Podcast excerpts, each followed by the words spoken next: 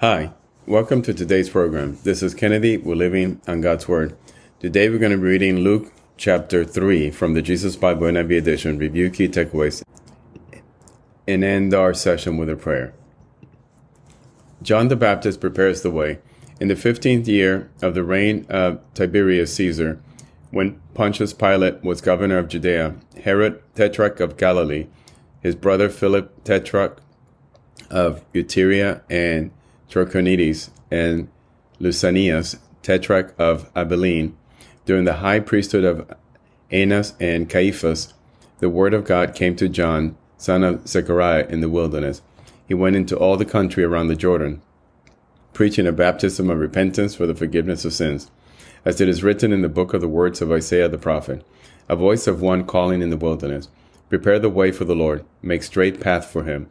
Every valley should be filled in, every mountain and hill made low. The crooked roads should become straight, the rough ways smooth. And all people will see God's salvation. John said to the crowds coming out to be baptized by him, You brood of vipers, who warned you to flee from the coming wrath?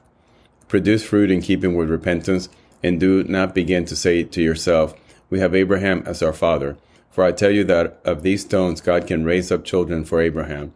The axe is already at the root of the trees, and every tree that does not produce good fruit will be cut down and thrown into the fire.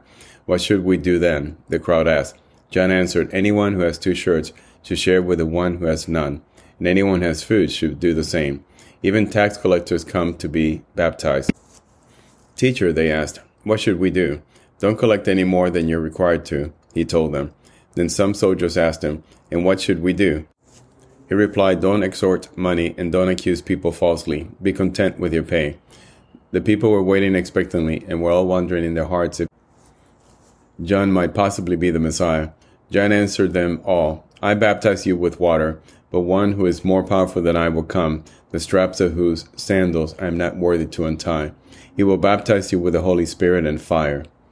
His winnowing fork is in his hand to clear his threshing floor and to gather the wheat into his barn. But he will burn up the chaff with unquenchable fire. And with many other words, John exhorted the people and proclaimed the good news to them. When John rebuked Herod the Tetrarch because of his marriage to Herodias, his brother's wife, and all the other evil things he had done, Herod added this to them all. He locked John up in prison. The baptism and genealogy of Jesus. When the people were being baptized, Jesus was baptized too.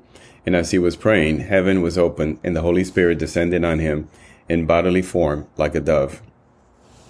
A voice came from heaven You are my Son, whom I love. With you I am well pleased. Now Jesus himself was about thirty years old when he began his ministry. He was the son, so it was thought of Joseph, the son of Heli, the son of Matthat, the son of Levi, the son of Melki, the son of Jannai, the son of Joseph, the son of Mattathias, the son of Amos, the son of Nahum, the son of Esli, the son of Naggai, the son of Matt, the son of Mattathias, the son of Simeon, the son of Joseph, the son of Joda, the son of Joanan, the son of Rhesa, the son of Zerubbabel, the son of Shealtiel, the son of Neri, the son of Melki, the son of Addi, the son of Cosam, the son of Elmadam, the son of Ur, the son of Joshua, the son of Eliezer, the son of Jorim, the son of Matthat, the son of Levi, the son of Simeon, the son of Judah, the son of Joseph, the son of Jonam, the son of Eliakim, the son of Melea, the son of Menna, the son of Mattatha, the son of Nathan, the son of David, the son of Jesse, the son of Obed, the son of Boaz, the son of Salmon, the son of Nahshon, the son of Amminadab, the son of Ram, the son of Hezron, the son of Perez, the son of Judah, the son of Jacob, the son of Isaac, the son of Abraham, the son of Terah, the son of Nahor, the son of Serug, the son of Reu, the son of Peleg, the son of Eber, the son of Shelah, the son of Cainan, the son of Arphaxad, the son of Shem, the son of Noah, the son of Lamech, the son of Methuselah, the son of Enoch, the son of Jared, the son of Mahalalel, the son of Canaan, the son of Enosh, the son of Seth, the son of Adam, the son of God. This is the end of Luke chapter 3. So here we see the story of John the Baptist, who was sent to pave the way for Jesus, and how people went out to him and listened and asked him questions, thinking he might be the Messiah, but then he corrected them, saying, There's one coming after me that's more powerful, whose sandals I'm not even worthy to untie. And then we go into Jesus' uh, genealogy. So let us pray. Father, thank you again for your word. Thank you for every day giving us a path for us to follow.